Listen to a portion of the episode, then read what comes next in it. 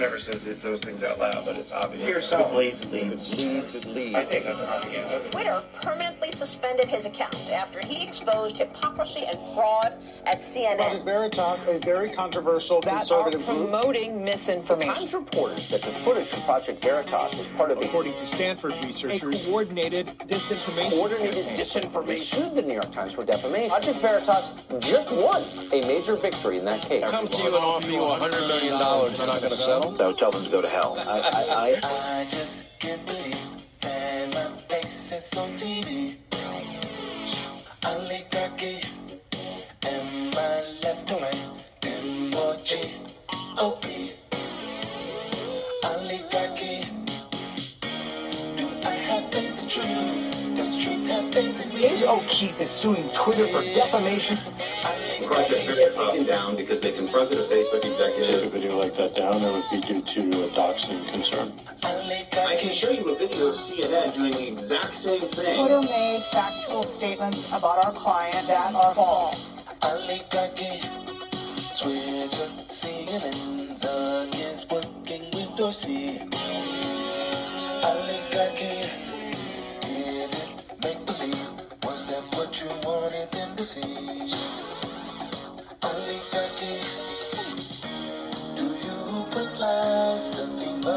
James O'Keefe, who I think is a despicable person. The judge said, the reporters, the reporters interject their stands to stands to reform. News articles. New York Times ripping over themselves. Now he's going to be suing Twitter, not backing Another defamation up. lawsuit, this time against, time against CNN. Do I have faith in truth? Does truth have faith But all of this, but all of this fits the Project Veritas. Promoting misinformation. The. Project Veritas, a conservative actionist, uh, activist organization. Think it's just a game. Be the other Polling does not decide the truth or speak to evidence.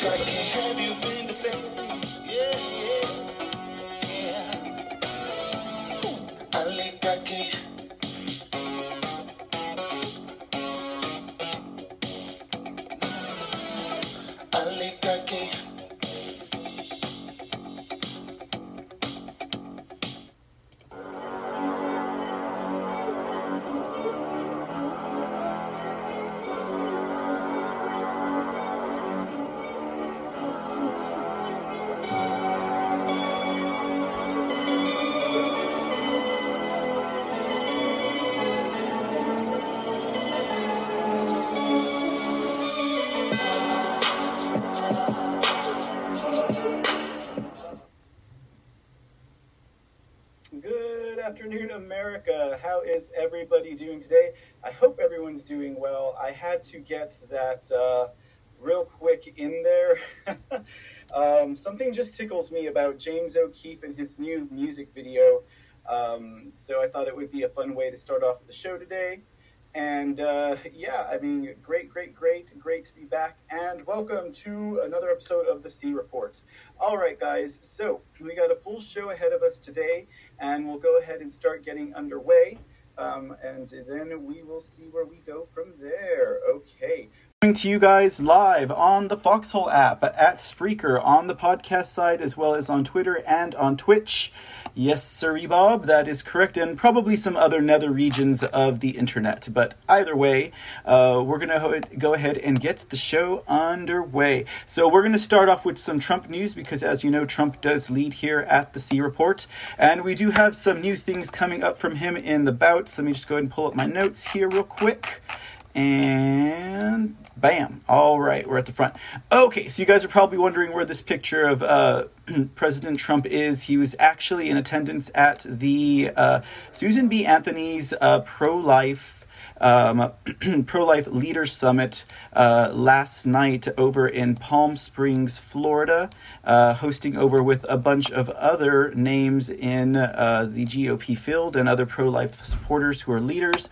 Um, but before we get into that bit of information, we'll take a quick look at what it was that uh, Trump had to say. Now, let's see what we got here. Oh, guys, did y'all see this photo? This photo was real creepy, really creepy. I don't even know to think about that photo. I don't know if there was some sort of optical illusion going on in that photo. But uh, there is nurse, uh, first woman select Jill Biden, and uh, of course, president select uh, Joe Biden with Carter and I guess his wife. I don't know. That's a creepy picture that picture just gives me the heebie jeebies. Okay, so enough about that. Let's go ahead and get on to some of President Trump's statements that he had made. Uh, first of all, he was, uh, let's see if we can get that on screen. Okay, there we go. Uh, first of all, he had a statement that he released in regards to Liz Cheney, of course, the snake out of Wyoming. Uh, he said in his statement, uh, heartwarming to read, heartwarming, not heartwarming. Oh, that sounds kind of weird. Maybe for her. Heartwarming to read new polls on big shot warmonger Liz Cheney of the great state of Wyoming. She is so low that her only chance would be if vast numbers of people run against her, which hopefully won't happen. They never liked her much, but I say she'll never run in a Wyoming election again. And uh, we'll see if that proves to be true. And again, he's uh, he's definitely pushing out the message there that if you are going to be uh, running up against maybe one of these uh, America First or a Trump endorsed competitors, well, you might have uh, you might have a run for your money there but in addition to that, sending out the clear message that if you do, uh, if you do run as an America First uh, patriot in any election, we want to make sure that we're keeping our numbers consolidated and that we're not, um, uh, you know, filling up the field with a bunch of candidates that would separate the vote. That's very important. Now we've seen things like that. For example, uh, we had the San Antonio vote where we had like 14 or 15 people running for mayor, and then of course we saw the District Six congressional vote happening in Texas, where we had over 23 candidates that were running for uh, the same congressional district, including Susan Wright, who was also endorsed by President Trump. But then, in addition to that, we had something like 11 other GOP or Republican affiliated congressmen who were running the same race. So, talk about separating the vote. Now, she might have been able to have consolidated all of those votes, and instead, she got into a runoff. And I think that's primarily because so many candidates were littering that field that, of course, um, at least she got ahead with the endorsement by Trump, uh, Susan Wright there in Texas in District Number Six. So, kind of the message I keep hearing uh, or seeing uh, President Trump repeat is that we want to ensure that we're not you know just just overcrowding the ballot slate with a bunch of names to tear away the vote that is definitely a tactic that we've seen used before um, in regards to that. Let me go ahead and get another picture up of President Trump here. Okay, so that's him speaking at the Susan B. Anthony. Um, Pro life summit that they had yesterday. I thought that was kind of funny. You know, um, um, you know, Biden and all the Dems and the deep staters worldwide, they have a what? They have a climate summit for leaders. Well, you know, here in the United States of America, they have a pro life summit for leaders. And I think that says a lot about these people's uh, morals and scruples. But there was another statement released by Trump uh, in regards to Mittens Romney. We all know Mitten Ro- Mittens Romney. He's he's been that uh, he's been that uh, Democrat rhino, basically uh, a rhino, a Republican in name only for who knows how long. But uh, I'm sure you guys all heard and saw about how he had been booed off, well, not booed off, but booed at during the uh, speech he was giving over there in Utah. Uh, but in regards to that, uh, President Trump had said, So nice to see Rhino Mitt Romney booed off the stage at the Utah Republican State Convention. They are among the earliest to have figured this guy out. A stone cold loser. Loser! Right? And that's what we see from Mitt Romney, and uh, clearly, clearly clearly that uh, that will probably be um, something that we see more and more as uh, these rhinos start to hit the stage again, as they start to speak their politic, and uh, they try and save their seats and save their assets. Uh, but we'll see if that happens, won't we? Another photo from President Trump taken from the Susan B. Anthony Pro Life Summit that happened this uh, past evening over in Palm Beach, Florida. Now, the, Paul, uh, the Pro Life Summit, of course, um, also hosted alongside with uh, President Trump, uh, Governor Ron DeSantis, Ted Cruz, Marco Rubio, Tim Scott, and Rick, Scott, and also featured the traitor Pence via video. So there is word that Pence and Trump are speaking again. If you recall, we mentioned how Pence had recently had uh, surgery for a pacemaker. Of course, I think that that's an internalized, uh, what do you call those, uh, monitor. so this way he can't escape or can't get it off his ankle. Uh, he won't be wearing a booty like all of the uh, all of the uh, celebrities and politicians were. What was that? Summer of 1718 when uh, they were supposedly all getting rounded up, right, and put under house arrest. But uh, maybe maybe there's a monitor inside Pence's pacemaker, so this way they can make sure where this man goes at all times. Okay, so let's talk about some of the highlights from the Susan B. Anthony Pro Life uh, Leaders Summit that took place. Now, it was a closed meeting, so it was not open to the public, and at the same time, uh, there's also not been any any video, at least none that I was able to find. But um, a reporter and editor by the name of Mollie Hemingway, who features on a Fox News as a guest and is also one of the editors over at The Federalist, did do a stream of tweets that reported exactly what he was saying and what was going on.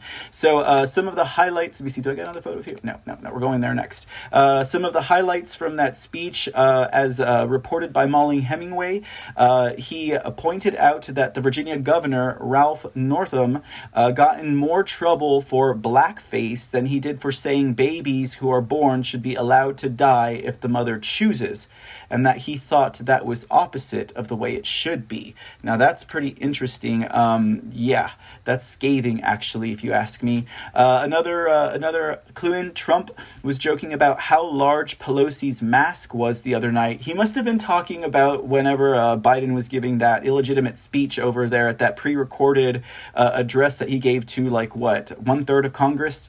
Um, if you guys remember, we were on the air Q and A holes making fun of um, Nancy Pelosi and her overgrown mask uh, uh diaper, face diaper. that she was wearing that night. Anyways, um, said he uh, he continued that he'd said he'd never seen anything so big. Uh, says it hurts vaccine acceptance when Democrats wear bigger and bigger masks after vaccines. Of course, uh, Joe one of two and I kind of think that uh, he was. uh, Nancy Pelosi was hiding probably like you know little bottles of vodka inside of her face mask, or maybe you know like they have those little uh, rum runners that they take you can take them on the boats and stuff like that whenever you go on a cruise. She probably had like little mini rum runners or IV uh, units inside of her mask. Uh, of course, it may have also have been like a padded mask. I don't know. I mean, what she you know, maybe she has to stop up the drool, or who knows? You know, uh, with Hoods Pelosi, you can never be too sure. Hoods Pelosi. Don't forget that's her name. Okay, Trump also joked about. Oh, wait, wait, wait. Um, he also commented that it was egregious for what the press does. Um, he noted the disparate treatment between him and illegitimate Joe falling thrice down the stairs or up the stairs to uh, Air Force One, which was only lightly covered in the corporate media. Of course, we know that uh, the media and everyone was going after everything that Trump did. They were looking for any little nook and cranny that could have possibly um, put Trump in a negative light, especially in regards to his health. And yet, when illegitimate Joe falls up the stairs three times, uh, no one can seem to manage to cover that in the news. And then let's see. Oh, it looks like we have some folks coming over from the foxhole. I think the foxhole's been under construction the last couple of days, which is understandable because it is a growing community. Um, but uh, glad to have you all over from the foxhole. If you're visiting us over on Twitch, I see Giuseppe and uh, Joe, one of two. Howdy, y'all. How's it going? Uh, noting that there's some pretty bad buffering going on at the Foxhole. So hopefully they get that fixed quick so that the Foxhole fam can continue to enjoy um, the the benefits of having such a tight knit family with you know great shows and stuff like that that you can watch. So anyhow, um, back on to the news. Thanks guys for the heads up. I appreciate it. Oh, hey, Tracy Lee 555. I see you there. Anyways, okay, guys. All right, let's go ahead and get going on with the show. So, uh, we were talking about uh, some of the highlights from Trump's um, keynote speech uh, over at the Susan B. Anthony Pro Life uh, Summit, uh, Leader Summit that happened last night in Palm Springs, Florida. Now, um, Mollie Hemingway went on to report uh, that Trump also said that Biden is one of the most extreme and radical presidents that we've ever had, and he's not even aware aware of it. And he joked about how Biden was doing great academically, even before his prime. Actually, that was sarcasm on my part, how he was not doing so great academically even before his prime. So I guess uh, the, the point base here is that illegitimate Joe's always just been a loser. Uh, but, anyways, so that was an interesting comment there. And you know, it's interesting, you know, Biden probably doesn't realize exactly how radical he is. I think that, what was it, even AOC had said that uh, he had accomplished more than any of those loser progressives had thought that he would accomplish, or probably even more than any of them would have accomplished back in the day. Uh, at least that was their hopes and plans. So we'll, I guess we'll see if he continues to accomplish their dreams for them, uh, since after all, that seems to be something that he's keyed into, even though he doesn't realize it. Um, Trump also went on to say that companies would continue to leave the United States if Biden continued his economic agenda. Uh, we've already seen what Foxconn was supposed to be building uh, some um, facilities up north. I think it might have been in Wisconsin or Michigan, somewhere up there, somewhere in the, the upper Midwest. And uh, they only built like a partial facility. Uh, they were supposed to open up here in Texas. I don't know if that's still going to happen, but I have heard that some car manufacturers are already going back to Mexico because of the policies that the Biden administration is putting on. Of course, we can also think about the XL pipeline and how that went down, and that just turned into a terrible, terrible mess and, and a lot of legal issues coming up there. Anyhow, uh, Trump went also on to um, talk about the Susan B. Anthony list. Uh, that is, um, and Trump endorsed how Trump endorsed Susan Wright, uh, who we had just mentioned, as she got to the top billing after Saturday's primary in Texas Congressional District Number Six. Um, so that was another thing there too. Um, he also went on to condemn all of Biden's actions in support of abortion, noting that Biden was kept in his basement for his entire campaign and kept quiet about what he would be doing. Of course, he was obviously hiding, so this way he wouldn't have to answer any questions over at um, over at uh, let's see here over at uh, during the whole congressional campaign. I'm sorry guys i'm getting a little distracted with the comments. You see that's why i can't look at comments because i get distracted. Um, we do have some action going on over at the foxhole app and then of course if you're watching at the foxhole app we're also saying that we're getting some buffering there. So some of the families over at twitch and some of the families over at the foxhole app hopefully this works out for everybody. Good afternoon to everyone who is there by the way. All right let's go ahead and get on. A couple of more notes from uh, mollie hemingway who uh, was present at the Susan B. Anthony Pro Life Leader Summit. Um, okay, uh, he also joked about Biden wearing a mask on the Zoom meeting during that climate uh, leaders uh, world summit that took place, uh, saying that he was so muffled that you couldn't hear a word that he said. Of course, Biden was the only one wearing a face diaper during that entire process, and that was, you know, actually, I would say, rather embarrassing. Um, he also talked about how Democrats do a better job at sticking together, um, and he says he was dealing with senators begging for his endorsement and then undermining him, such as Romney, Sasse, uh, who else? There's a there's a, a was the one over there up in Alaska. Uh, you know, there's a whole bunch of people, including what also also Governor. Um, Governor Kemp over in Georgia, a whole bunch of people used uh, Trump's name and his endorsement to beat the polls. And then, of course, they showed their true colors, especially come January 6th uh, and January 20th when we had this whole situation. I think I'd also seen uh, a, a, photo and read a headline. I didn't get into the article uh, that talked about how um, even Steve Scalise was present at Joe Biden's illegitimate inauguration with Donna Brazile as his guest. Isn't that something, guys? Donna Brazile as his guest. Um, I would say was Steve Scalise, another Gabby Giffords, who you know basically sacrificed herself um, so that this way they could get gun legislation passed in the state of Arizona. I don't know because Steve Scalise never went against the Second Amendment, but again, we can only see what's going to happen we have to watch and play it out. And I think, as we'll illustrate later on in this report today, that you cannot always just rely on, on those knee jerk reactions to those who we see as being treasonous or those that we see as traitors. We never know what the real inside game is going on, and we have to wait for all the truth to out itself. Because I think even in the 11th hour, um, some of those who are traitors to our country may make a move uh, that could actually help us restore our republic and our constitution. So we'll talk a little bit more about that in a bit, uh, but let's go ahead and finish up here. Uh, the last thing that uh, Mollie Hemingway reported from the Federalist and Fox News regarding this uh, summit that President Trump gave a speech at, um, she said that he also talked about the media describing any and all concerns about election integrity as a big lie.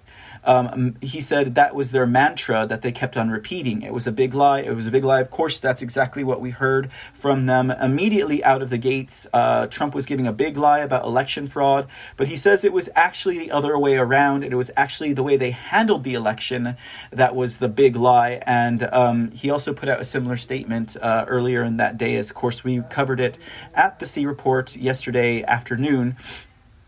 And uh, we see that all is coming to a fruition. Um, uh, pardon me. Uh, we see that's all coming to a type of fruition as we're looking at what's going on in Maricopa County. That is something that is still happening and still in progress. So we did have a little bit of news on Maricopa County, but we're not going to get into today. We'll probably save it for tomorrow. Now, the big news is coming out of New Hampshire, as we covered on the tail end of our report yesterday uh, about the goings on, the fraud that's going on there, and how the New Hampshire uh, Board of Selectmen, or I guess that would be their equivalent of the city council, how they had actually elected or selected. It seems like these Dems and these Libs always just select.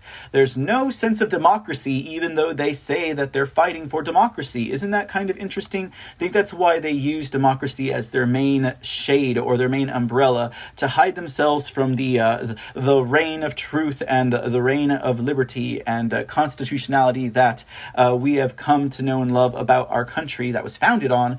Uh, but anyways, uh, so what we had going on in New Hampshire, of course, was this whole thing regarding, um, pardon me, regarding uh, regarding uh, the the selectmen of Windham County, uh, Windham City, um, actually choosing Mark Lindeman uh, to head up, who's with uh, Voting Verified or Verified Voting, uh, to head up the audit of the 2020 election there in Windham. Um, and then, of course, all of this news came out that Lindeman was actually also involved with trying to stop the election audit over in Maricopa County in Arizona, and he'd even signed letters sent threatening them with you know Brennan Center letterheading and all of this stuff. So once this news got out to the people of Windham in New Hampshire, I wouldn't doubt if there were even people outside of Windham who were showing up, but that's not usually the Patriots' MO. They usually don't have to bust people in to fight their fights. Usually the people will stand up once they find out what's going on. So uh, Gateway Pundit broke all of this news I'm about to share with you. We're going to look at some video. Really a good example of what it is like when a community decides to take action and stand stand up or when they're put on alert. Or you know what? How about when we're just given the right information? You know, it doesn't even have to be about us standing up. If we're given the right information, we will act. And I think this was a very good example of what that is. So we're going to look at a couple of the videos. Uh, here you can see, as opposed to the verified voting or voting verified uh, thing, they were wanting to have uh, the votes uh, um, um, uh, audited by the methods that Giovanni, uh, Jovan, pardon me, Pulitzer had laid out for the Maricopa elections. So let's go ahead and get into some of that video. The first thing we're going to look at uh, and kind of a breakdown of what was going on. Um, we had over 200, it seems, over 200 people from Windham showed up at this city hall. Now, the city hall meeting was supposed to originally have taken place in City Hall. But what's, what what ends up happening here is that the select men decide to move the venue into a back venue, a back room. Basically, it was probably like a portable unit um, of City Hall that only allowed a, a few dozen um, uh, citizens inside. We're talking about maybe 30, 40. I think 40 is actually being very generous, according to the video that we're going to play after this. But this footage I'm going to play from you right here is from, um, I guess, a city member uh, by the name of Bao Chow Kelly. I don't know if I pronounced that right. Maybe it's Bao Cho Kelly. I'm not sure. But uh, this is some of the video that she was live streaming on um, Facebook, and I no longer have a Facebook account, so we're looking at this off of the Gateway Pundit account. We'd rather they get the hits for it, anyways, right? Okay, so here's some of what was going on yesterday. Let me make sure I got my volume buttons all the way up. Okay, we're good. Let's go. For fairness, justice, and justice, and love, and truth, honesty, honesty, and honesty. We want to ask for a lot of things, and we know that God can give it to us. Transparency. Transparency. Good. Okay. So, so let's believe. I might get a little loud, so don't let that take you back. Okay, Father, in Jesus' name, we come before you, believing your word. Your word is true, Father. You said. If two or more agree as to touch him, they can ask anything in the world, and it will be given. And we ask for fairness in New Hampshire. We ask, Father God, that you would give us transparency in our elections. In Jesus' name, we stop corruption in this in this state. In Jesus' name. And we pray, Father, for integrity to come back to New Hampshire in the government. Huh? And it, in Jesus' name.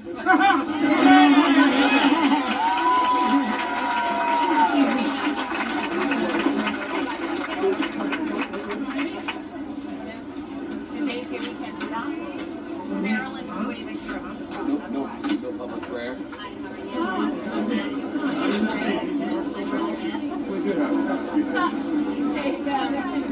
Okay. And uh, what I wanted to do was just kind of give y'all a sense of what the crowd was like there outside of this event. So I'll go ahead and let that play in the background while I'm talking. Okay, so they uh, the uh, selectmen decide to have this meeting from City Hall and this is an open and public meeting, right? Uh, so it's supposed to be open to the general public. Of course, that's the way city hall meetings work, right?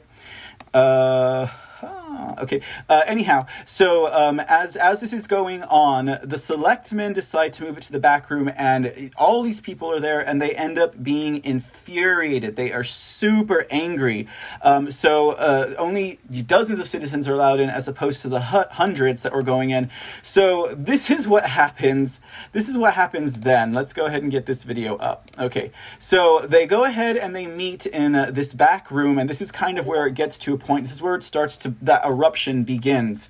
Now, uh, again, this these selectmen they've already decided verified voting is going to be their one, and we're going to look at some of the meeting that happens a little after this. But this is where the the selectmen they literally stand up and they walk out. They walk out, and of course, that's because I think it's because they're scared. I don't know what you guys think, but check this out.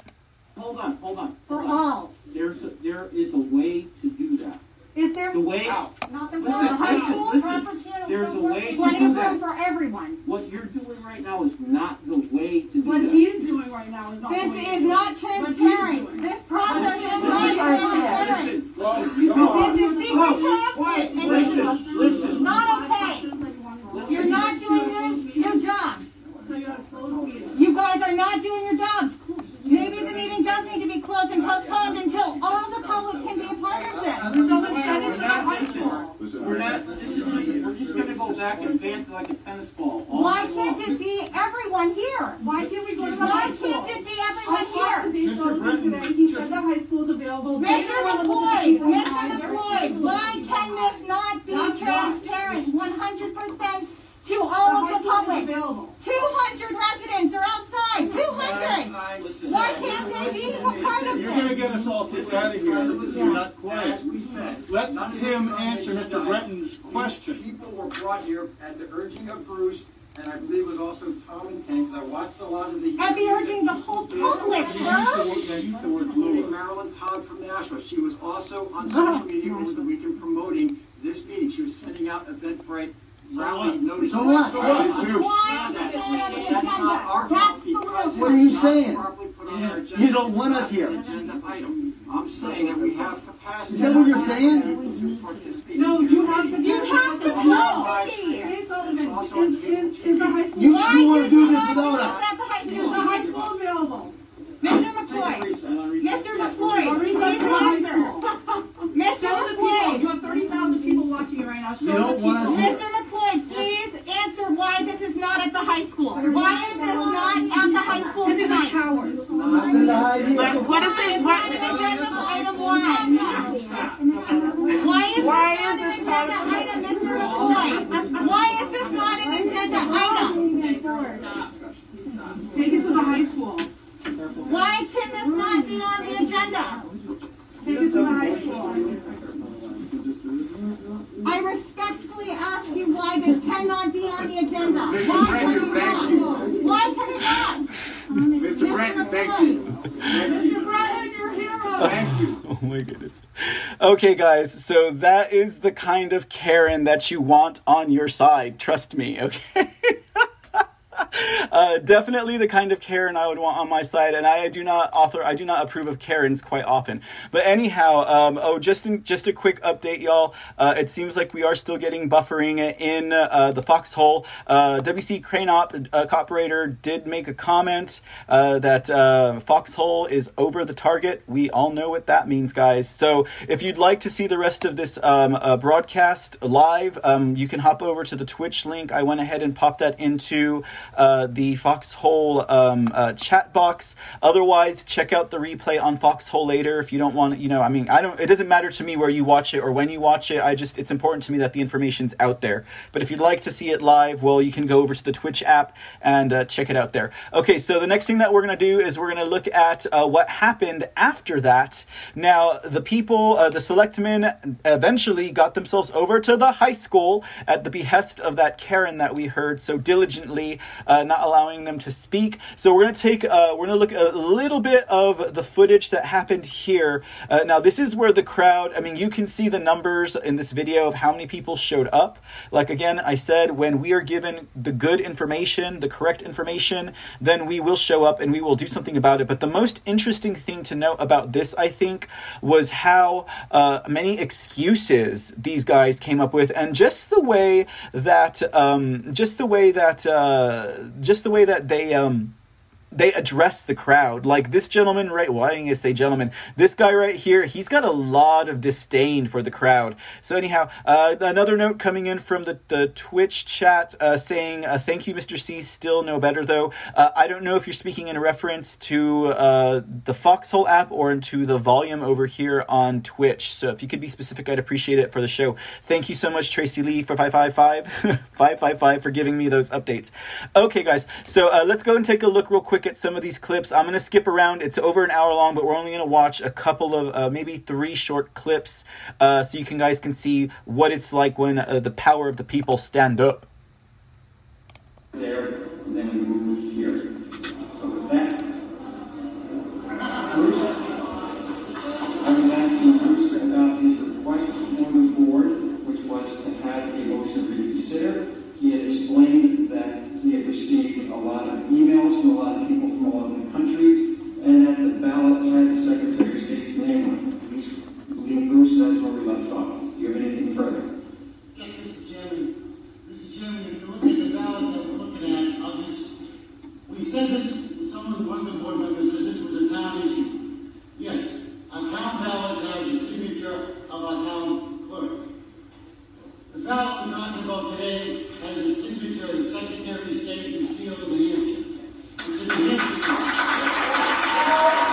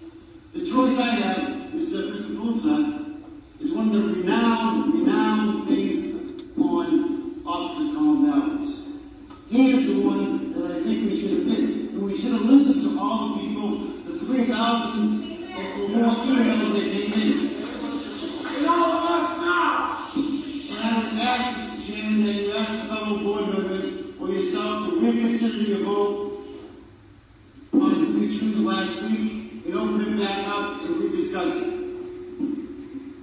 Okay, Bruce, the issue I have is that you're not giving us any new information. Now, I know you talked about the verified voting letter of April 13th.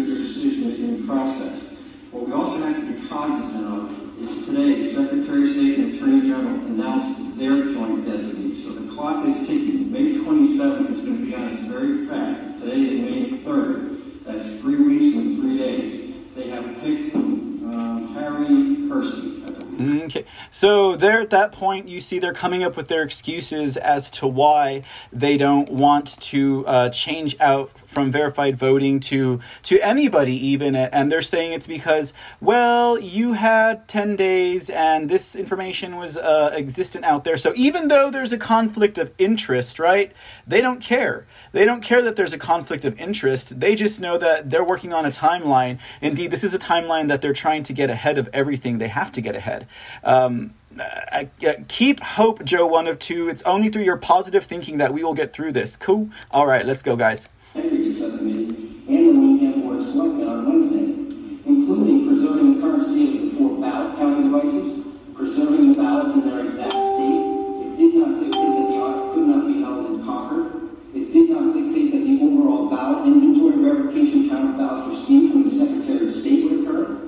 It did not retain the town's right to perform its own independent forensic analysis. It did not retain a hand tally of the state representative race.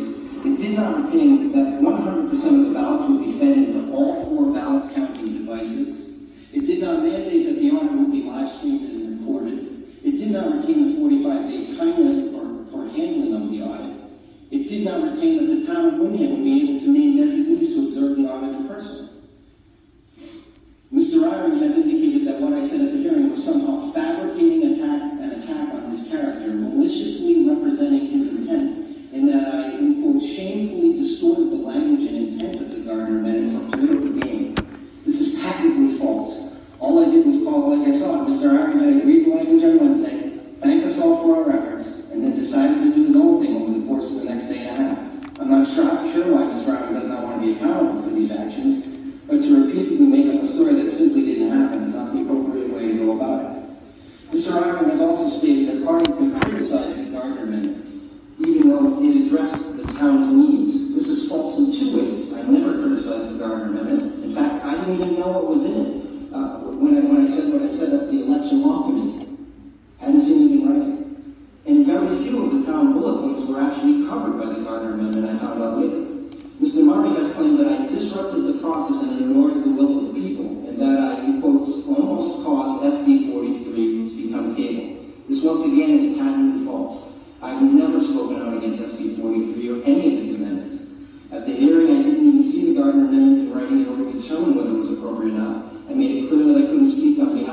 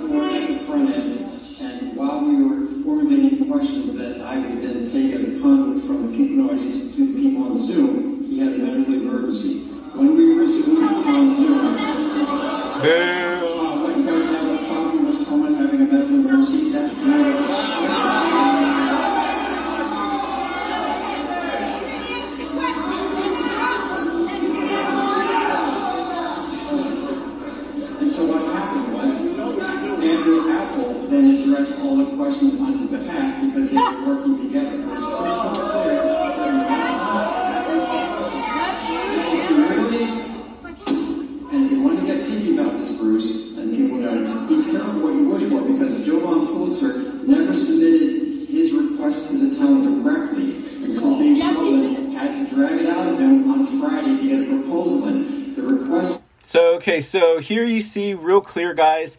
These people have clearly forgotten their place in society. You know what I mean? Like, they've clearly forgotten that they serve us. We don't serve them. They don't govern us. We govern ourselves. And, and that's, that's just the kind of poison that you see coming into, um, a lot of, of what we're dealing with nowadays. Now, um, let's see here. We're going to skip a little bit ahead again to, let me see my notes where I got it here. Oh yeah. Here's the here's the good part, guys. Here's where the people just they they decide not to pay attention anymore. Um, these guys have pretty much already made up their mind. You know, like this guy here was talking to the people, like you know he's just like like they have to listen to them. He said you you have to. It was our decision. We'd already made up our minds, right? Terrible guys, terrible guys. So this is what it's like when the people stand up. All right, now this is uh, this is how they responded because at this point, uh, just like what's going on over in Foxhole, if we're over the hole. I mean, over the hole. If we're over the target, uh, the city of New Hampshire or the city of Windham decided to shut down the stream. So they shut down the stream on this uh, live city council meeting or a selectman meeting, whatever you want to call it. Uh, and and this is how uh, this is what goes down. Okay, so, uh, and if anybody wants to send me an email, I'll send you the link to it. Um, thank you. And then the second Can we fix the, the live, the stream from the TV? It's not working. Our media is not working. The stream's been cut. Why? I'm sorry about that. Can we fix that? You're you're already here, unfortunately, so It's a public meeting, you have to adjourn. We can turn on Windham cable. I'm sure they're broadcasting live right now. They cut it. cut the feed. The second thing that he sent me was Under the right to the know law, it's a public meeting. Okay, thank you. And he sent me a link to the Maricopa.gov website, which I assume is the legitimate uh, government website for Maricopa County. And it highlighted the elections equipment audit. And this audit was performed, as Ken mentioned earlier, by two very reputable firms that have done uh, machine audits in the past. They also did not find any issues. So,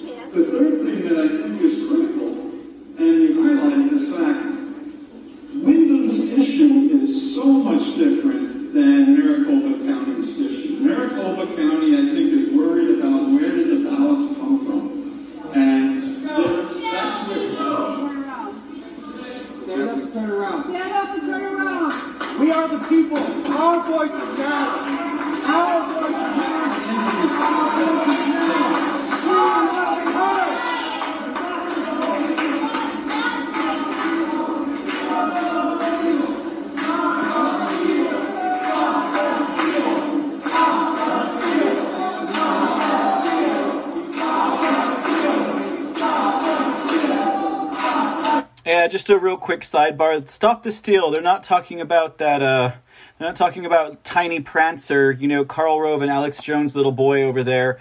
Uh, Ali Akbar hashtag Ali Alexander. Uh, the legit Stop the Steal that was run by Women for Trump. Let's get that straight.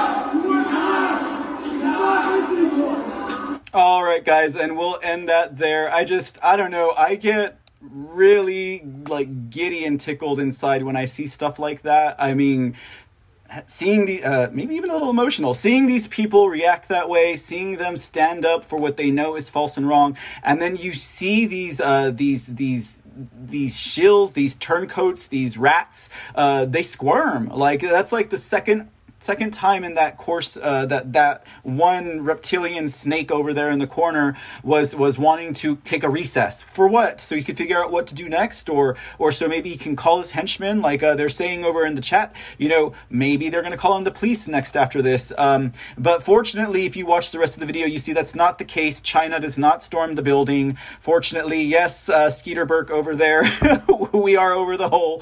But uh, yeah it's just a good example of, of what it, what a Americans look like whenever we are given the right information and we are given accurate information. So it looks like we're go on all systems again, both on Foxhole and all other um, um, uh, coordinates. Maybe we're just crashing the system. Who knows? Maybe there's just so many people going over to the Foxhole that it's just the servers can't handle it. That's a good thing, right? That's more growing pain. So let's hope that's the case, right?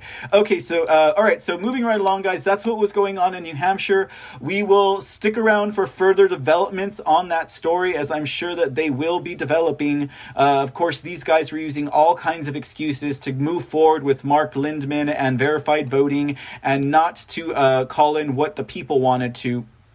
Now, just a quick note, guys. We are at the top of the hour, and uh, I still have three stories left to share with you guys. Today's pretty important episode, so I went ahead and I canceled work for this afternoon, so this way I can get you these stories. We will be running into overtime, guys. I hope you guys don't mind. And if you got to go fox hopping or if you got things to do, the replay will be back, so just come back and take a look at it. All right, guys. So here's the next story we're talking about. There's my man, Mr. Mayor Giuliani. Let's talk a little bit about Giuliani because, oh my goodness, there's been a lot of stuff that was developing over the weekend and at the end of the week last week we did not get to cover here on the C report. And I'm just like, boy, we've only gone through two stories and we've already, you know, we already spent an hour of time. So, anyways. Let's do a quick catch up on what's going on with Mayor Giuliani. I'm sure all of y'all are aware, and I'm sure most of y'all have already figured out what's going on. Uh, but basically, the federal authorities in New York on Wednesday went through a search, uh, basically a raid of the former city mayor and uh, President Trump's attorney, Rudy Giuliani, in his Upper West Side apartment as part of a criminal probe into his work in Ukraine. And that was according to multiple news sources. Now, if you guys remember about Giuliani, he was actually doing an investigation, uh, uh, and it wasn't per Trump. Uh, he was there already because they were investigating some things that were going on with Biden and Burisma, and it just so happens that in the course of that investigation, he started to uncover a lot of dirt that was going on between Biden that entailed bribes and uh, and and more uh, such of those schemes going on. Now, the investigators confiscated confiscated Rudy Giuliani's electronic devices as was part of a search warrant. Uh, and that was according to the New York Times. Now, authorities are investigating whether Giuliani lobbied the Trump administration in 2019 illegally on behalf of Ukrainian officials and businessmen. So here they're trying to say that uh, Rudy Giuliani went to work as an attorney for foreign powers or foreign individuals which of course he does uh, he does claim was not the case. Um, and at the same time these ukrainian officials allegedly helped giuliani search for dirt on trump. So again the media is trying to spin that quid pro quo story whether it was in regards to trump or whether now it's in regards to giuliani. Uh, they, they want to spin this story that uh, yeah there was a trade-off information. He was working with the ukrainians. He was probably working with the russians. And in fact that's kind of what they're saying too well, as we'll show in a minute now, um, that was going on. Now, at, at, this current moment, Alan Dershowitz is going to be representing Giuliani. And now I'm going to get on to Mr. C's soapbox. Okay, so a lot of people tend to disregard individuals like Rudy Giuliani. Uh, a lot of them have seen him as a RINO. Now, these are going to be people who were awake probably before the Trump era. Um, because um, because after all, during this Trump era, that's when Giuliani really stepped up to the plate he was also cited as being one of the greatest mayors in um, New York City history. But okay, so if we take someone like Alan Dershowitz, uh, whose name has been seen on the Epstein flight logs, whom we have a pretty good idea that he probably is tainted, and you know he may also uh, he may also be blackmailed to some extreme, and it, it causes people to wonder why uh, people like President Trump are working with individuals like Alan Dershowitz. To that, I would say we don't know. I don't stand on Alan Dershowitz's side based on that, even though he has done work for the Trump and Trump administration as one of their lawyers, the, like during the impeachment process. Um, I trust my president, you know, um, and so in regards to uh, someone like Giuliani, I think that at times uh, good-hearted patriots have a tendency to ignore some of uh, uh, some of those who they perceive as a threat or as a traitor. Um, um, but that's why we always say it's important to know thy enemy, you know, and and also it's important to have faith in the redemption of others. Of course, there are limits to faith in that redemption. Of course, if it's putting yourself in physical jeopardy, um, but otherwise, uh, it is a good thing to have faith and redemption of the of other people. So, in regards to Giuliani and what's going on here, um, my spidey sense says that they're just trying to find out exactly how much information Giuliani had in regards to Ukraine and Burisma, and through some of those, uh, some of the uh, equipment and the uh, other things that were taken up uh, by the uh, the officials that raided his apartment. And thank goodness it wasn't like a Roger Stone raid where we got to see him in his Sunday boxers, right? But like his boxer shorts. But like um, as far as that goes, uh, we know that Giuliani had a lot of information. Like he had tons and scores of information. He had documents. He had receipts. He had everything that he needed to put these people away. Of course, those cases weren't listened to. You know, there was word that uh, they actually did uh, put out a, a warrant for Biden's arrest over the Ukraine and other uh, other countries in Europe. But one thing that I would like to share with the audience now and maybe some of y'all didn't get to see this, but back in the day when all of this impeachment stuff first happened, some of y'all might be familiar with Rudy Giuliani's podcast, Giuliani's Common Sense. Now, when they had the purge of YouTube and Facebook and all of them, they scrubbed Giuliani's Common Sense. Fortunately for you guys, Mr. C, I got him. And uh, if you go to my personal, um, actually, I'm not going to put the address out because I have a uh, I have a troll over at Twitch. I don't want to feed this information, but I do have the first four episodes available on my personal YouTube. Um, so we're going to play one of them now, and it's probably going to give away, you know, uh, give away some of the, uh, the that detail. But uh, just to give you an, an idea of exactly what Giuliani was uh, actually the information that he had the first four to I mean the first like four six episodes were crucial. It's where he laid out all of the dirt on what was going on. So I just wanted to share some of this with you all so that you could see some of the information he was sharing with the public as part of a trial. He had he had guests on, he had witnesses on, he had the receipts, he had the documentation.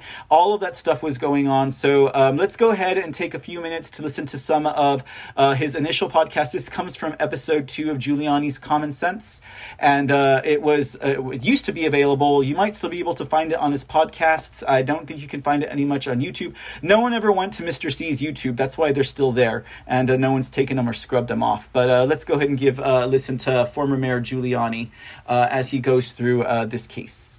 There also is indications of other money going to Biden. There's a $900,000 wire transfer. A coincidence that he got fired in February, March of of of 2016 because on the second day of February 2016, he arrested the Burisma company. Remember all these Biden uh, say that the case was dormant? Well, right on the record, there's an arrest of Burisma on February 2nd of 2016. Hardly a dormant case. Got the files here. These are the files. They're lying. They're lying, and the press is just accepting it.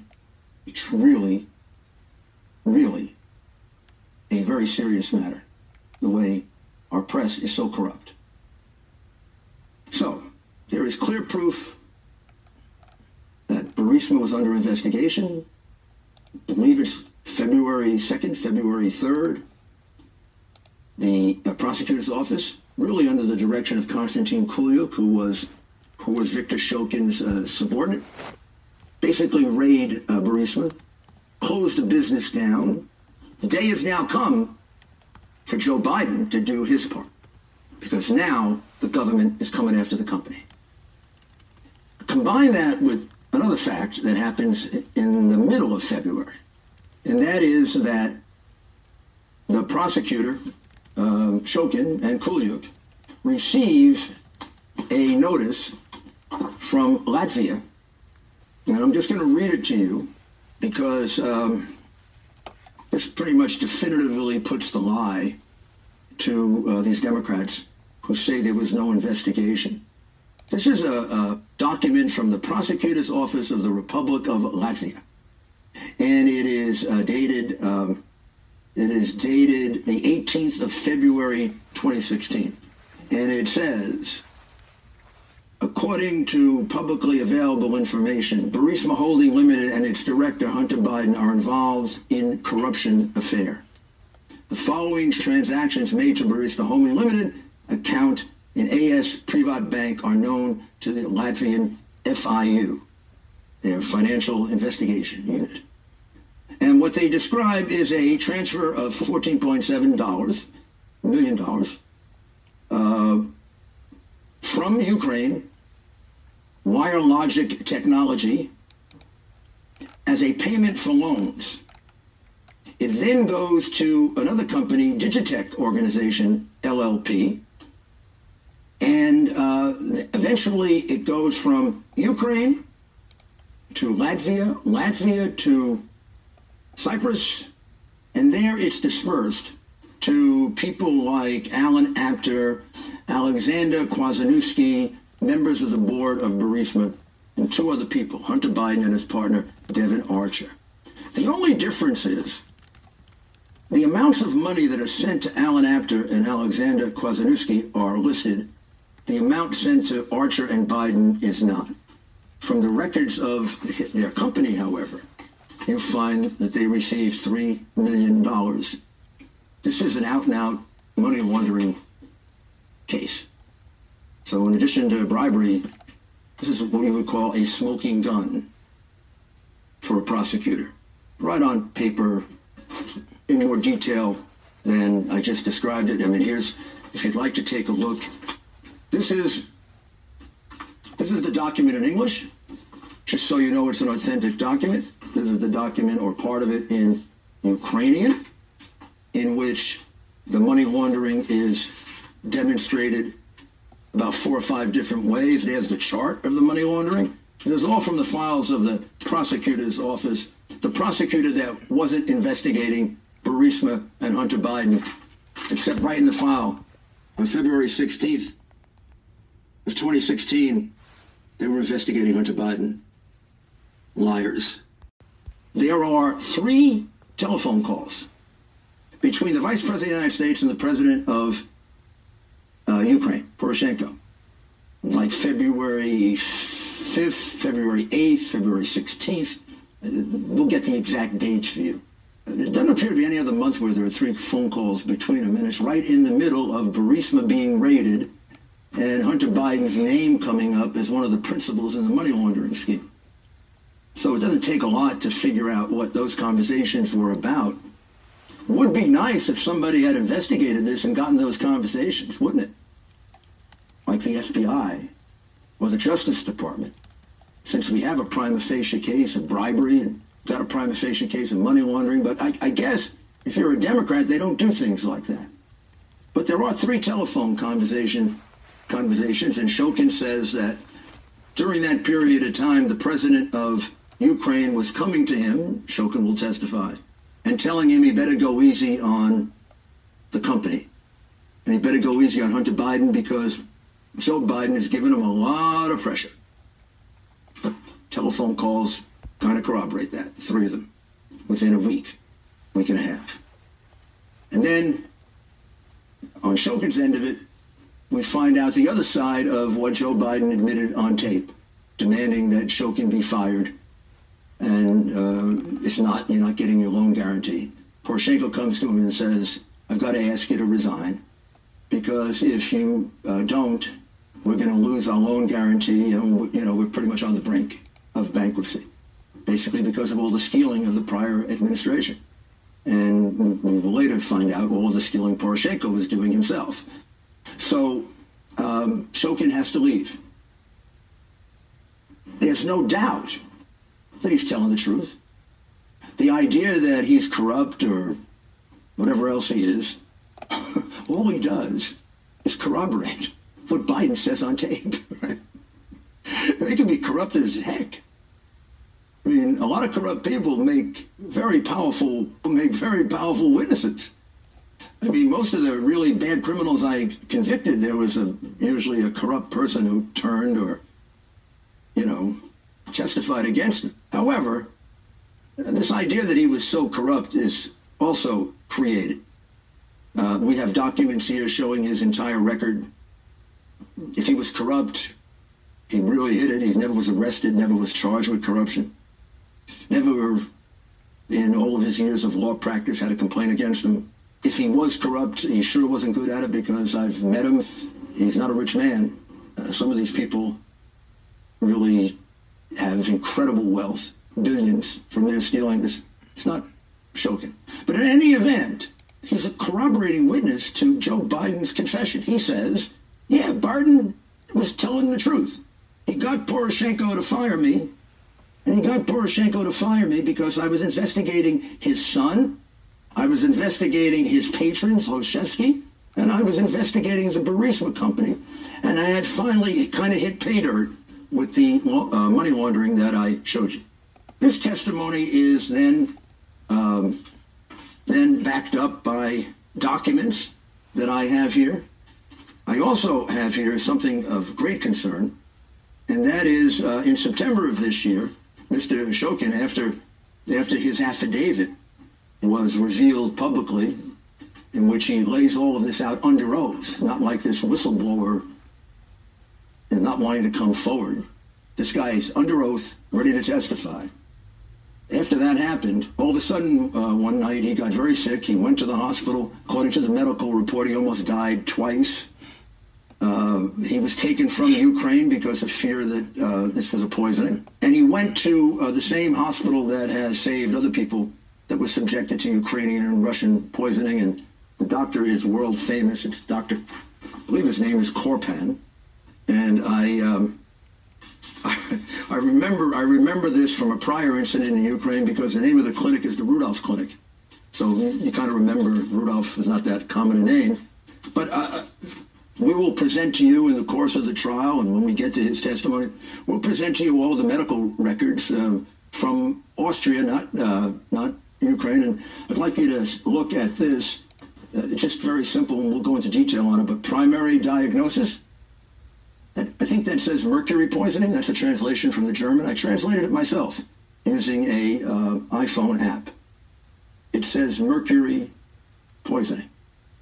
It then goes on to describe how much mercury was in the system. It's about five times more than um, than you can possibly tolerate. Uh, used denominations like two is the top, and he was at nine. Dr. Korpan says there's no other way this could have happened but by a poisoning. You couldn't do this accidentally. So there was an attempt to kill Shokin, uh, which gives you an idea of how serious what we're dealing with is. This is a very, very serious matter. There are other witnesses that we will discuss in our next episode.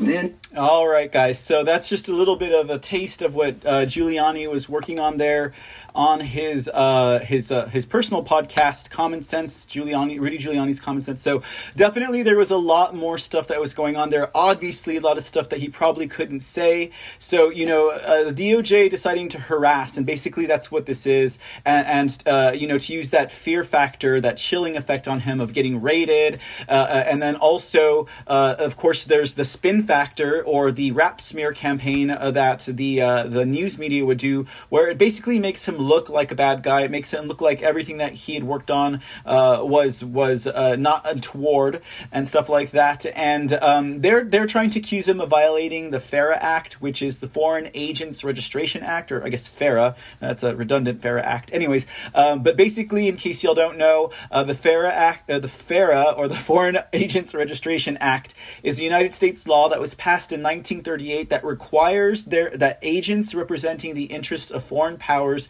in a political or quasi-political capacity disclose their relationships with foreign government and information about related activities and finances.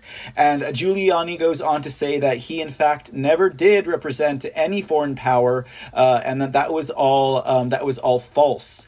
Um, now, of course, on the flip side of that, of course, these guys go in with the warrant, and they're saying that you know they they, they have to apprehend all electronic uh, all electronic devices, phones, laptops, computers, hard drives, etc they decide to, you know, noticeably not pick up Hunter Biden's laptops. Uh, so let's take a real quick look at what was said on uh, Tucker, Tucker Carlson. Don't really watch the guy anymore, but he was great for lighting the fires of people until they found out he was a, you know, a guest at Comet Ping Pong. All right, let's go ahead and listen to uh, some of this interview. Okay, telegraphing and knowing thy enemy is always an important thing. And talking over with them for two years. I don't know why they have to do this the agents seemed somewhat apologetic, I might say. They were very, very professional and very gentlemanly. The only time they got perturbed is at the end of the search when they had taken about, I'd say, seven or eight electronic items of mine, which is what they took, and, and two of someone else's. I, uh, th- they weren't taking the three hard drives, which of course are electronic devices. They just mimic the, the computer. I said, well, don't you want these? And they said, what are they? I said, those, those are Hunter Biden's hard drives. And they said, no, no, no, no. I said, are you sure you don't want them? I mean, the, the warrant required them to take it. And they said, no. And I, one last time I said, don't you think you should take it to? And they said, no. Now, uh, Hunter Biden's hard drives fall within the scope of the subpoena. The subpoena required them to take all electronics but they decided to leave that behind. And they also were completely content to rely on my word that these were Hunter Biden's hard drives. I mean, they could have been Donald Trump's. They could have been Vladimir Putin's. They could have been anybody's. But they relied on me, the man who had to be raided in the morning, uh, because I wanted to destroy the evidence. I've known about this for two years, uh, Tucker. I could have destroyed the evidence years a year I didn't destroy the evidence because the evidence is exculpatory. It proves that the president and I and all of us are innocent. They're the ones who are committing. It's like it's like projection. They're committing the crimes. Yeah, go ahead. Well, well may, may I just interject to say it's, I think, literally projection. So, from what we have read in the press, the Department of Justice wants to know whether you violated FARA, the Foreign Agents Registration Act, in representing foreign nationals, Ukrainians, for pay. You didn't register. They're saying that may have been a crime. We know for a fact that Hunter Biden did that. He didn't register under FARA. He represented Ukrainians. He probably made a lot more than you did. He also represented Chinese nationals, lobbying his dad. And he has not been charged with a FARA violation. Am I missing something here? All right, that commercial is a good cutting point on that video. So as you can see, that's some of what's going on there in the Giuliani field. Now we'll go. We will also be following this story closely, of course, uh, just to see what happens. And it just goes to show how once these uh, these uh, black hats get back into power, it's just all games off, and they start casting these chilling effects, and they start persecuting uh, people who are their political enemies. We never saw President Trump or his administration do things like that. We know it happened to Flynn. We ha- it happened to, to Roger Stone, and now it is also happening to Rudy Giuliani. Um, but again, you know, my prayers continue to be with him to stand up and to be strong as he has been throughout the past uh, four to five years. Now, even the Washington Compost had um, had basically uh, put out a story that was smearing Giuliani and was basically complicit in these lies that falsely claimed that it was connected to Russia.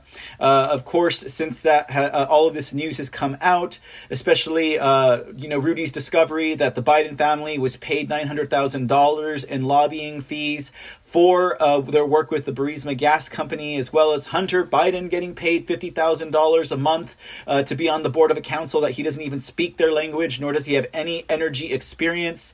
Uh, and also the dirt that came up on Ukraine as they were talking about Poroshenko and uh, how he had been poisoned. Um, there was just a lot of stuff that came up. So uh, eventually the Washington Compost did have to retract that story. But it just goes to show how they will continue to smear their names and just try and get away with it. Um, um, until it comes out that they no longer have the ability to do so. So we'll see how this story develops and what moves forward. Um, as as per what was on those laptops, uh, the Hunter Biden with the laptop from hell or whatever. I mean there are people out there who have actually reconstructed that laptop, um, and there's a lot more inf- interesting information on there other than just kitty porn, incest porn, and you know uh, the daily dealings of a crack addict. You know, uh, there are also photographs and also timelines that you can follow uh, that show uh, Hunter Biden uh, taking flights on Air Force One or two. Uh, I think I guess it was two back when his dad was the vice president to several countries. You know, in in Europe and also in nations that we're supposedly opposed to.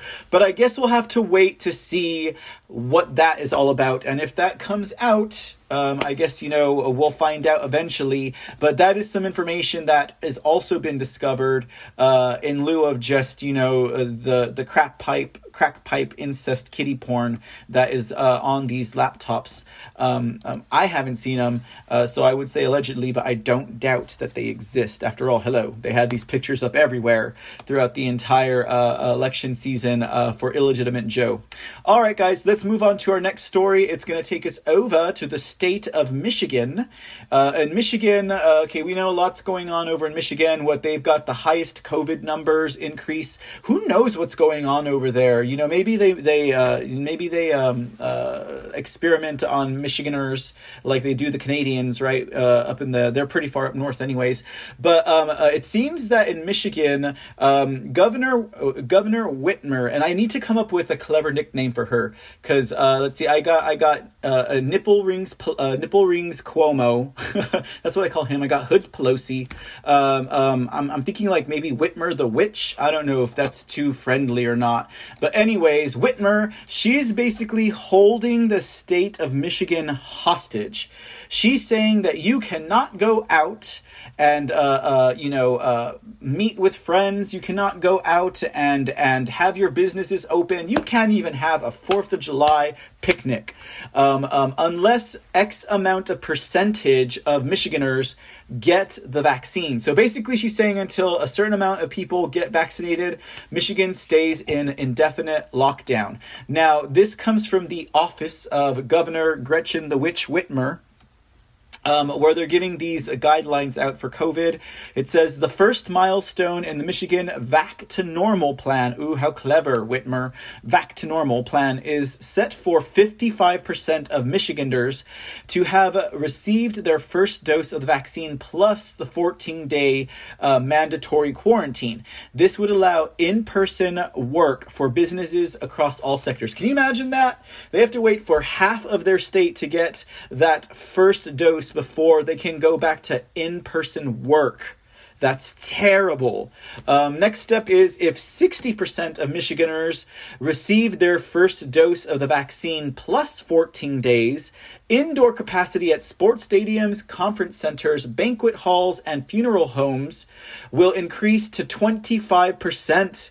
That is inhumane, guys. Like, I remember when it was like that at the start of this and, you know, I mean, we had a funeral to arrange and we postponed that funeral from March until November in respect for our loved one.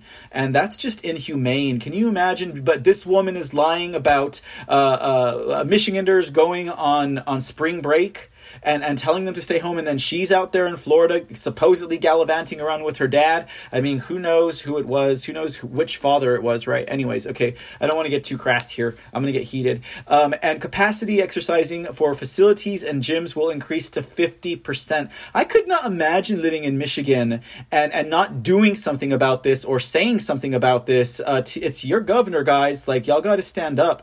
Um, restaurants and bars will also have their curfews lifted. So apparently, apparently they still have curfews over there in Michigan.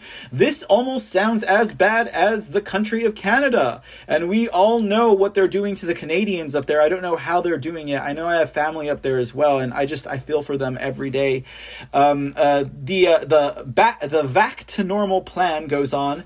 If the 65% figure is reached plus the 14 days, all indoor capacity limits will be lifted and only social distancing will be required restrictions on social gatherings at residence would also be further relaxed. So they won't remove, you know, uh, social gatherings at residences, but it will be relaxed. And uh, uh, guess what? You can go out now, but you'll still have to social distance. So stay at least the standard satanic six feet away from your neighbors, right?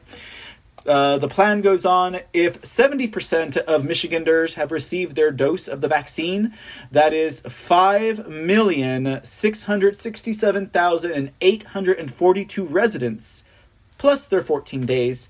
Restrictions will get uh, on gatherings and face masks would be lifted. So even before this, you still have to have your face mask, and this is up to 70%. Okay, Whitmer, have you figured out yet that when you lift these regulations, your population gets healthy?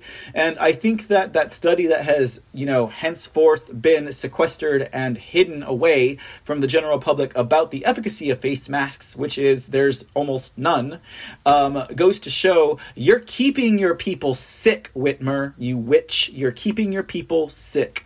All right. Uh, the Michigan. Okay, so uh, let's see here. Uh, did I finish that up? Um, it says that uh, oh, uh, to finish up that seventy percent plus fourteen days, of five million people in Michigan, right? Uh, such that the Michigan Health Department will no longer employ broad mitigation measures unless unanticipated circumstances arrive, such as the spread of a vaccine-resistant variant. I'm sure that the office of Whitmer had to throw that in there because there's always that chance that you're going to have that vaccine vaccine or gene therapy resistant. Oh, wait, it'll be a vaccine resistant variant caused by the gene therapy sessions that the government through Moderna and Pfizer gave to the citizens. Right. And the reason why it's going to be vaccine resistant is because you caused their bodies to create it. All right. So, in regard to this, uh, there is a, a, Michigan grassroots group called Unlock Michigan that is suing the Michigan Bureau of Elections after the state agency refused to accept their petition to repeal Gretchen Whitmer's emergency lockdown. Um, Un- Unlock Michigan launched their campaign as the hypocrite Democrat governor continues to ruin small businesses and the lives of Michiganders across the state by her draconian, overreaching lockdown policies. So let's talk a little bit about Unlock Let's talk a little bit about Unlock Michigan. Um, now, this story comes from the Detroit Free Press, a group that sponsored a petition drive to repeal a state emergency law, asked the Michigan Supreme Court Friday to order a state elections panel to certify its efforts. Unlock Michigan went to court after the Board of State Canvassers deadlocked two to two along partisan lines on certifying its petition to repeal the Emergency Powers of Governor uh, Emergency Powers of Governor Act of 1945. Okay, so in October, Following lawsuits by the legislature and the Mac- Mackinac Center for Public Policy, the Supreme Court, in a 4 to 3 ruling, struck down the 1945 law as unconstitutional ceding of legislative authority to the executive branch of government, the which Whitmer has since relied on the Public Health Code to continue to state her mask requirements and other coronavirus uh, restrictions. So clearly, they're using a law on the books against Whitmer, but now she's using the public health code. Uh, last I checked, public health officials were not elected officials. Wake up, Michigan. Okay, as long as the 1945 law remains on the books, though, there's always a possibility that the Supreme Court ruling could be reversed. The November election tilted the court's 4 to 3 majority to Democrat nominated justices. Republican nominated justices held a 4 to 3 edge at the time of the ruling. So, again, if you remember that Montana story that we talked about, where the Supreme Court in Montana is getting turned on its head, maybe we'll see something like this happen. And we're going to see all of these little baby Supreme Court cases happen until the big show bust out that final bucket of popcorn, right? Because we're going to have a big show when SCOTUS Gate comes around. Okay, so now. The story continued. The Bureau of Election staff recommended the board certify the petition. So they went ahead and they, they went through for this petition. Based on a sample of signatures that it analyzed, the staff was able to determine that Unlock Michigan had submitted in excess of just over 340,000 valid signatures required back in October.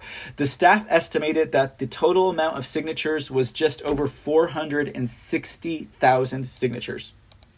So that's quite impressive for that work. So I wanted to show a quick vid on Unlock Michigan. Um, this is it's actually pretty touching, and I wanted y'all to see it uh, so y'all could see what these people are going through and the efforts that these people are putting up to stop this uh, from happening. So real quick, we'll watch this video from Unlock Michigan. I wanted to get healthy. I wanted. And of course, they're going to play a commercial during Unlock Michigan. So let's go ahead and get. You know what? All I can say is at least it wasn't that commercial where that guy's like, Do you know how many people have X amount of toxic poop in their stomach? I was like, Really, guy? like, why are you showing me this commercial? Okay. All right, let's get to this Unlock Michigan one.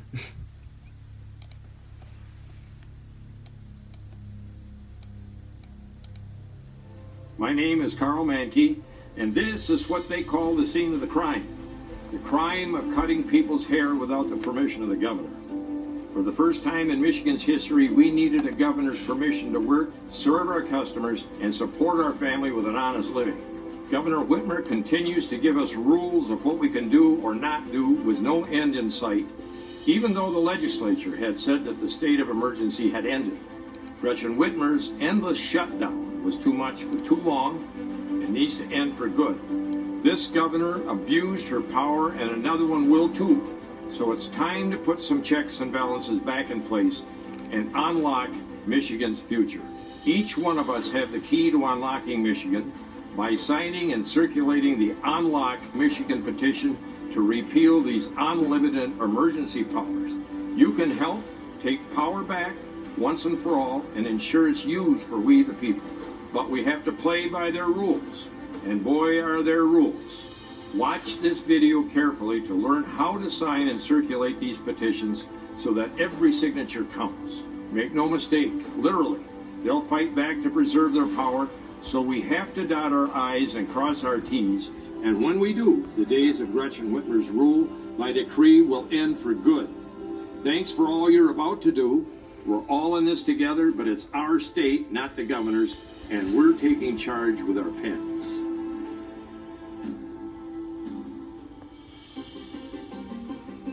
To make every signature count, petitions must be filled out by the state's rules, and they'll be sticklers. Rule number one never photocopy blank petitions and circulate them. Only petitions printed by the campaign are valid. Keep the petitions clean. If stray marks or even spilled coffee obscure any petition wording, the whole sheet could be disqualified. Never leave petitions unattended in a location for people to sign. Circulators must witness every signature. Use blue or black pen only, not pencil, marker, or Sharpie. If someone makes a mistake while signing, draw a line through the center of the whole line and start a fresh line. To begin, you'll fill in the county for this sheet signers. Only one county per sheet. If someone is registered to vote in another county, start a separate page. A signature on the wrong county sheet is invalid. Guide the first person signing a sheet to fill in all the boxes correctly. Voters follow the pattern of the signature above theirs. If one line has an error, it's often repeated. Voters sign their name in the first column. If a voter has a visual or physical impairment, you may, at the direction of the voter, fill out everything on the line except the signature in the first column. Each voter must affix their own signature, even if it's a squiggle. Then voters print their name carefully in column 2. Don't panic if someone prints their name first and signs in the second column. Their signature can be counted if the printed name is legible, but make sure the next person gets it right. Next, they neatly write in their street address. This is the street address or rural route where they are registered to vote. No P.O. boxes. They're invalid. If someone writes a P.O. box, draw a line through the whole signature line and start over. Many times, a husband or wife will sign right after the other. Don't let them use ditto marks in the address. They're invalid. Next is the postal city that goes with their zip code. Lastly, they write the date they signed the petition. The year can be 2020 or just 20. Be sure to get this pattern started correctly with the first signer. And be careful that voters aren't writing their date of birth, which disqualifies the signature. After everyone has signed who wants to, you, as the circulator, have one more job to do. At the bottom, you must sign the certificate of circulator, saying that you personally witnessed each of these signatures. It's just like signing your name above. And yes, you have to sign as the circulator, even if you're the only person who signed the petition. Make sure you sign and date this certificate after all the signatures have been added. Any signature with a date after the circulator date will be invalidated. When you're done, just fold the petition back up, tape it closed in a couple of places, and drop it in the mail. It's a big job. We can't do it without you. You, us, and 500,000 of our closest friends are the key to unlocking Michigan. Let us never allow a governor to have the power to decide alone to lock us down again without being accountable. Good luck, and God bless our country that was founded on, power by, and for we, the people.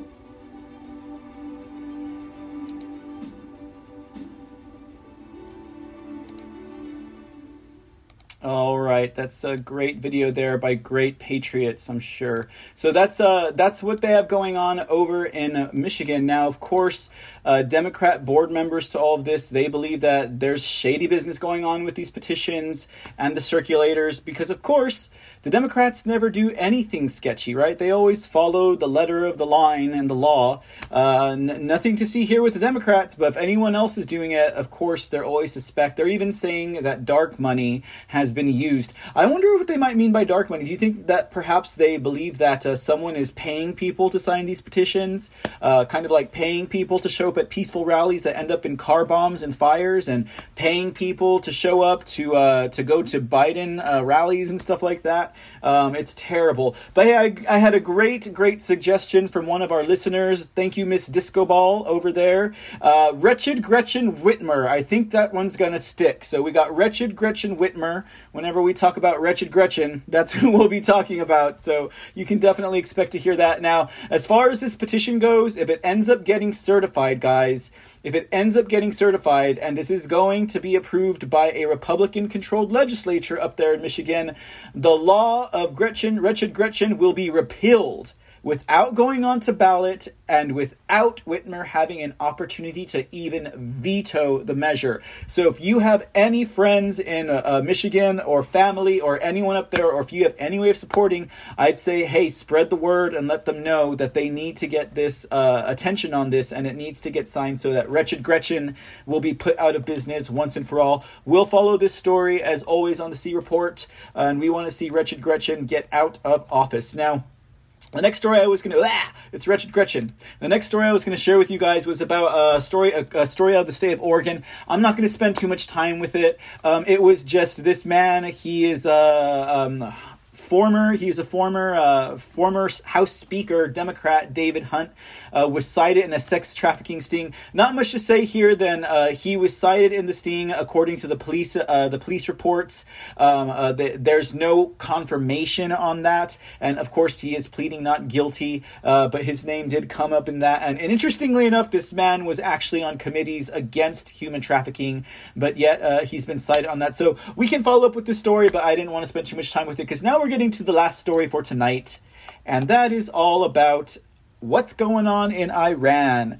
Okay, so we talked about Iran, I think, uh, midweek last week, uh, in regards to this information that has come out uh, that shows that. Uh, uh, former Secretary of State John Kerry, you know, old Lurch himself, uh, Father Reptilian, um, that he was actually um, involved in very, very quite possible, actually, very quite damn near possible violations of the Logan Act, that which they tried to put on Trump and that which they tried to put on General Flynn, you know, back in the day, back in the glory days of the Trump administration, optically speaking, in the open. Uh, but now we have some new information coming out in regards to um, John Kerry's involvement. Oh, yeah, you want to keep a quiet lid on that one, right, Mr. Kerry? Okay, you know, it's interestingly enough, we we knew Iran would play a pretty big role at the end of all things, and of course they're saving Israel for last.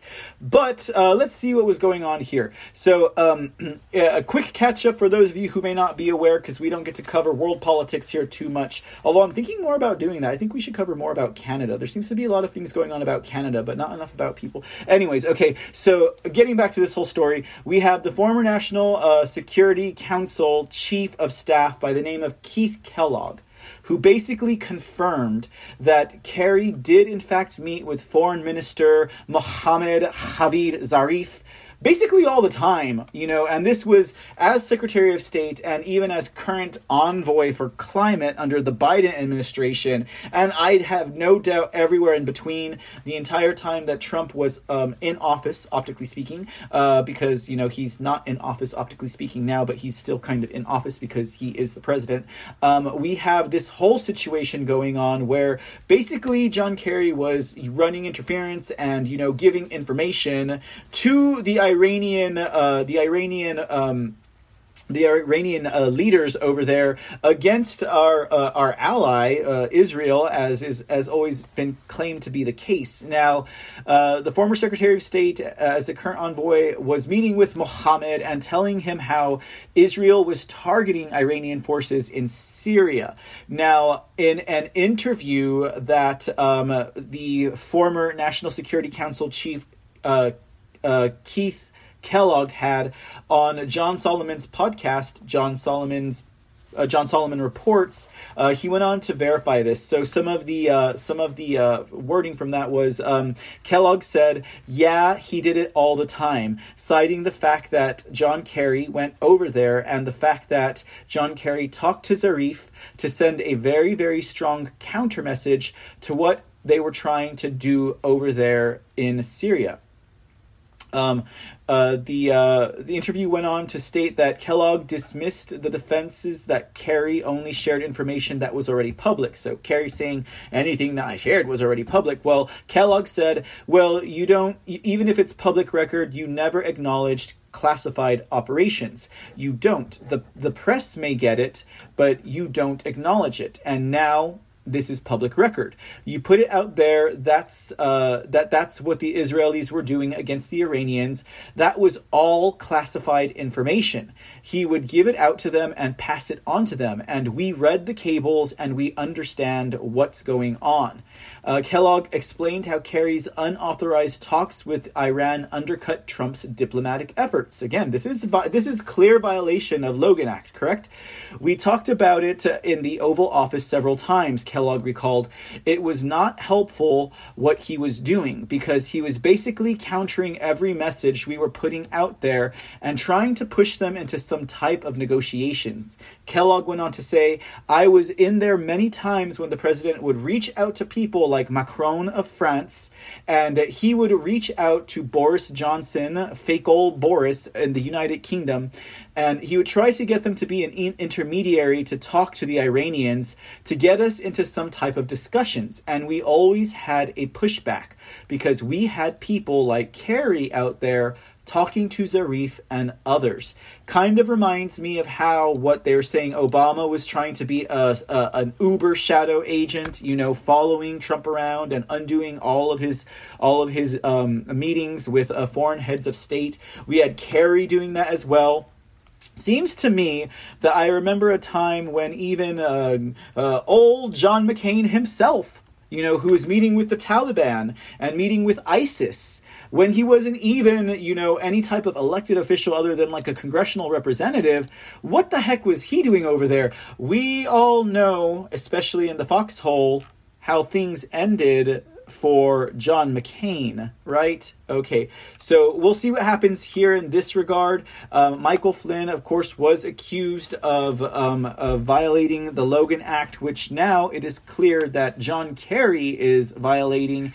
And we'll see where this ends up in Kerry's uh, in Kerry's end. But that also recalls to mind, like we were covering in our uh, that one report about John Kerry and this whole Iran uh, conundrum, um, that now. Uh, and don't forget, Biden did sign an executive order that released like billion dollars over there in Iran for them to do whatever they want with assets that had been frozen by the Trump administration. Now we have Iran saying that Biden has paid billions for a prisoner exchange.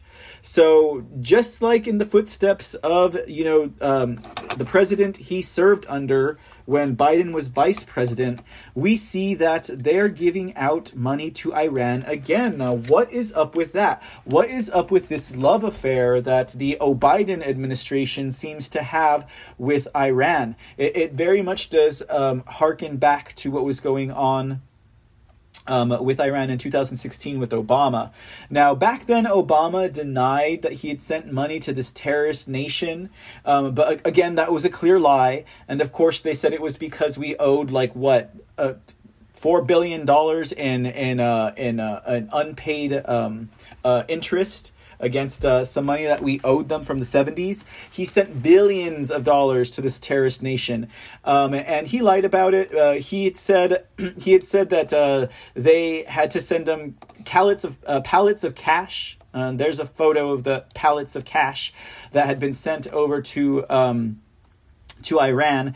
Now, he had said that because they were unable to wire the money to them. So they sent what? They sent uh, 400 million or uh, 500 million, we reported it, and then they later on wired 1.2 billion dollars. Now, uh, the conservative treehouse reported, and this was back in 2015 yeah, 2016, um, uh, had reported in regards to this lie that Obama told that we couldn't wire the money, right?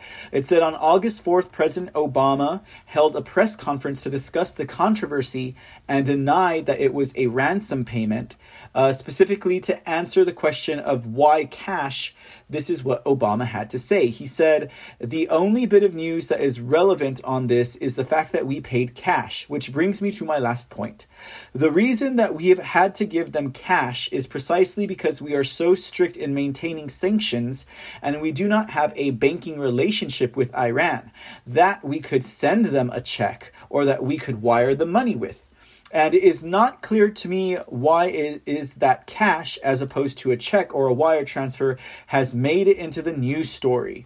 Okay, so this was a lie because two days after on January 19, 2016, the United States Treasury wired Iran 13 individual payments for 900 uh, for $99,999,999.99 each with an independent MICR total of one billion two hundred ninety nine dollars nine thousand nine hundred ninety nine thousand nine hundred ninety nine thousand nine hundred ninety nine dollars and eighty seven cents.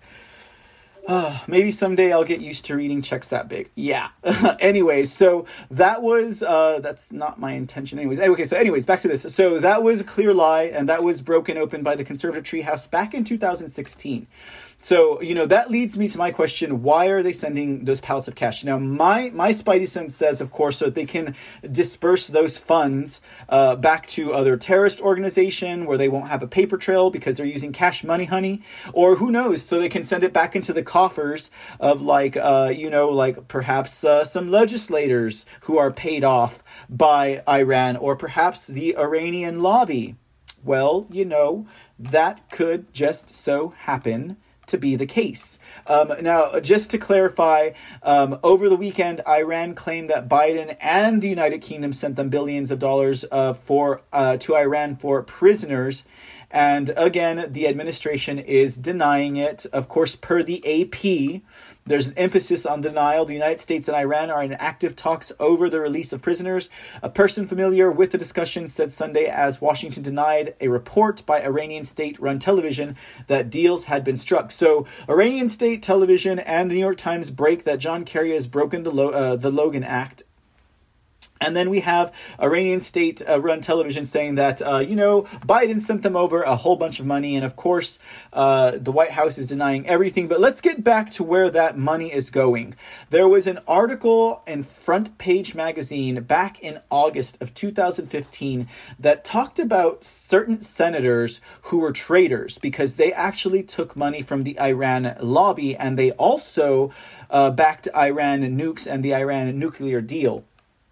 So let's let's list some of these senators from this article. Senator Markey, um, he had announced his support for the Iran deal that allowed terrorist regime to inspect its own Parchin nuclear weapon research site. Now, if you remember, part of that deal was that uh, basically they'd be performing their own um, they'd be performing their own audits of their own inspection sites, and of course, that was only for inspection sites that had been uh, um, public or listed. So if there were any that were off the books, they wouldn't have to worry about it, right? So this Senator Markey back in 2015, he was supportive of that. Now Markey topped the list of the candidates who were supported by the Iran lobby, and the Iranian American Political Action Committee had maxed out its contributions to his campaign. Um, let's see, there were others. Uh, Al Franken was another um, Iranian American Political Action Committee um, backed politician who also benefited from the Iran lobby money, and he came out for the nuke sellout. Senator uh, Jeanne Shaheen, the Iran lobby's third Democrat senator, didn't bother playing coy like her colleagues. She came out for the deal a while back, even though she only got half of the IPAC cash that Franken and Markey received. That must be, you know, one of those sexist things that goes over in Iran, right? Senator Gillibrand, who had benefited from IPAC money um, back when she first ran for senator and whose position on the deal should have come to no surprise, also received money. The Iran lobby had even tried but failed to turn Arizona Republican Jeff Flake back at the time. Um, so that's just a part of it. Now, Gillibrand had also picked up money from the Iran lobby's Hassan Nemazee. Now, Nemazee was Hillary's national, Hillary Clinton's national campaign finance director who had raised a fortune for both her and Kerry before pleading guilty to a fraud scheme encompassing hundreds of millions of dollars. Uh, Nemazee had been an IPAC trustee and had helped set up the organization. Now, Bill Clinton had nominated Hassan Nemazee as the United States ambassador to Argentina when he had only been a citizen for two years. Um, okay, and now a spoil sports Senate didn't allow Clinton to make a member of the Iran lobby into a U.S. ambassador, but Nemazee did remain as a steady presence on the Democrat fundraising circuit. Nemazee had donated to Gillibrand and had also kicked in money to help the Franken Recount Fund scour all the cemeteries for freshly dead votes, as well as the Barbara Box as to Barbara Boxer, who also came out for the Iran nuclear deal. Um, Boxer had also received money more directly from IPAC. In the House, the Democrat recipients of IPAC money came out for the deal. Mike Honda, one of the biggest beneficiaries of the Iran lobby, backed the nuke sellout, as did Andre Carson, Gerry Connolly, Donna Edwards, and Jackie Speier. The Iran lobby was certainly getting its money worth. So there you go to see we do have money going into the Senate and into the House to back up uh, the Iranians, this um, this um, um, um worldwide terrorist uh, backing regime, um, and and that just goes to show, you know, we have President uh, Select Biden giving out uh, funds to them, releasing billions of dollars to them, and then now now them in the United Kingdom are sending money to them in the billions, as, as we saw basically Obama do the exact same thing whenever he was uh, on his way out of office. So um, uh, that leaves a lot of doors open for inspection, and hopefully that leaves a lot of curious patriots out there about what's going on between this administration and Iran. Again, this is something that I think is being forced into the light and we're not going to stay quiet about it, Mr. John Kerry. Um, and uh, I think we're probably going to see a lot more in this regard moving forward and into the future. All right, ladies and gentlemen, that will be a wrap for the C Report for Tuesday, May 4th. I apologize that it ran long. I, I guess uh, I guess I do get a little long-winded sometimes, but I enjoyed my time, and I hope you guys did as well. I hope y'all guys had a fun time over in Foxhole, and I'm glad to see that it's up and running again. I hope uh, I'll probably be in the Foxhole a little later on today, fox hopping around and checking out some of you guys. But in the meantime, uh, make oh wait. I forgot. Today's Tuesday. Hello. We'll be back at 9 p.m. Central uh, Eastern time. Sorry, guys. I just said a lot. Well, hopefully the other two can carry the show tonight. We'll be back at 9 p.m. Eastern tonight for Q&A Holes Live Tuesday show.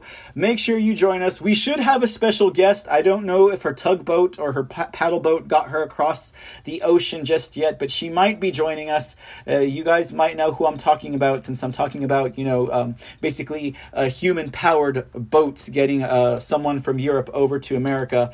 Anyways, you'll have to tune in to find out more about it. All right, we'll see y'all tonight at 9 p.m. Central, and then the C Report will be back tomorrow at 4 p.m. Central, 9 p.m. Eastern tonight, guys. Sorry, time clock, brains falling apart right now. Got to go have some dinner. We'll talk to y'all later. We'll see y'all tonight. We'll be back tomorrow. Have a good evening, everybody.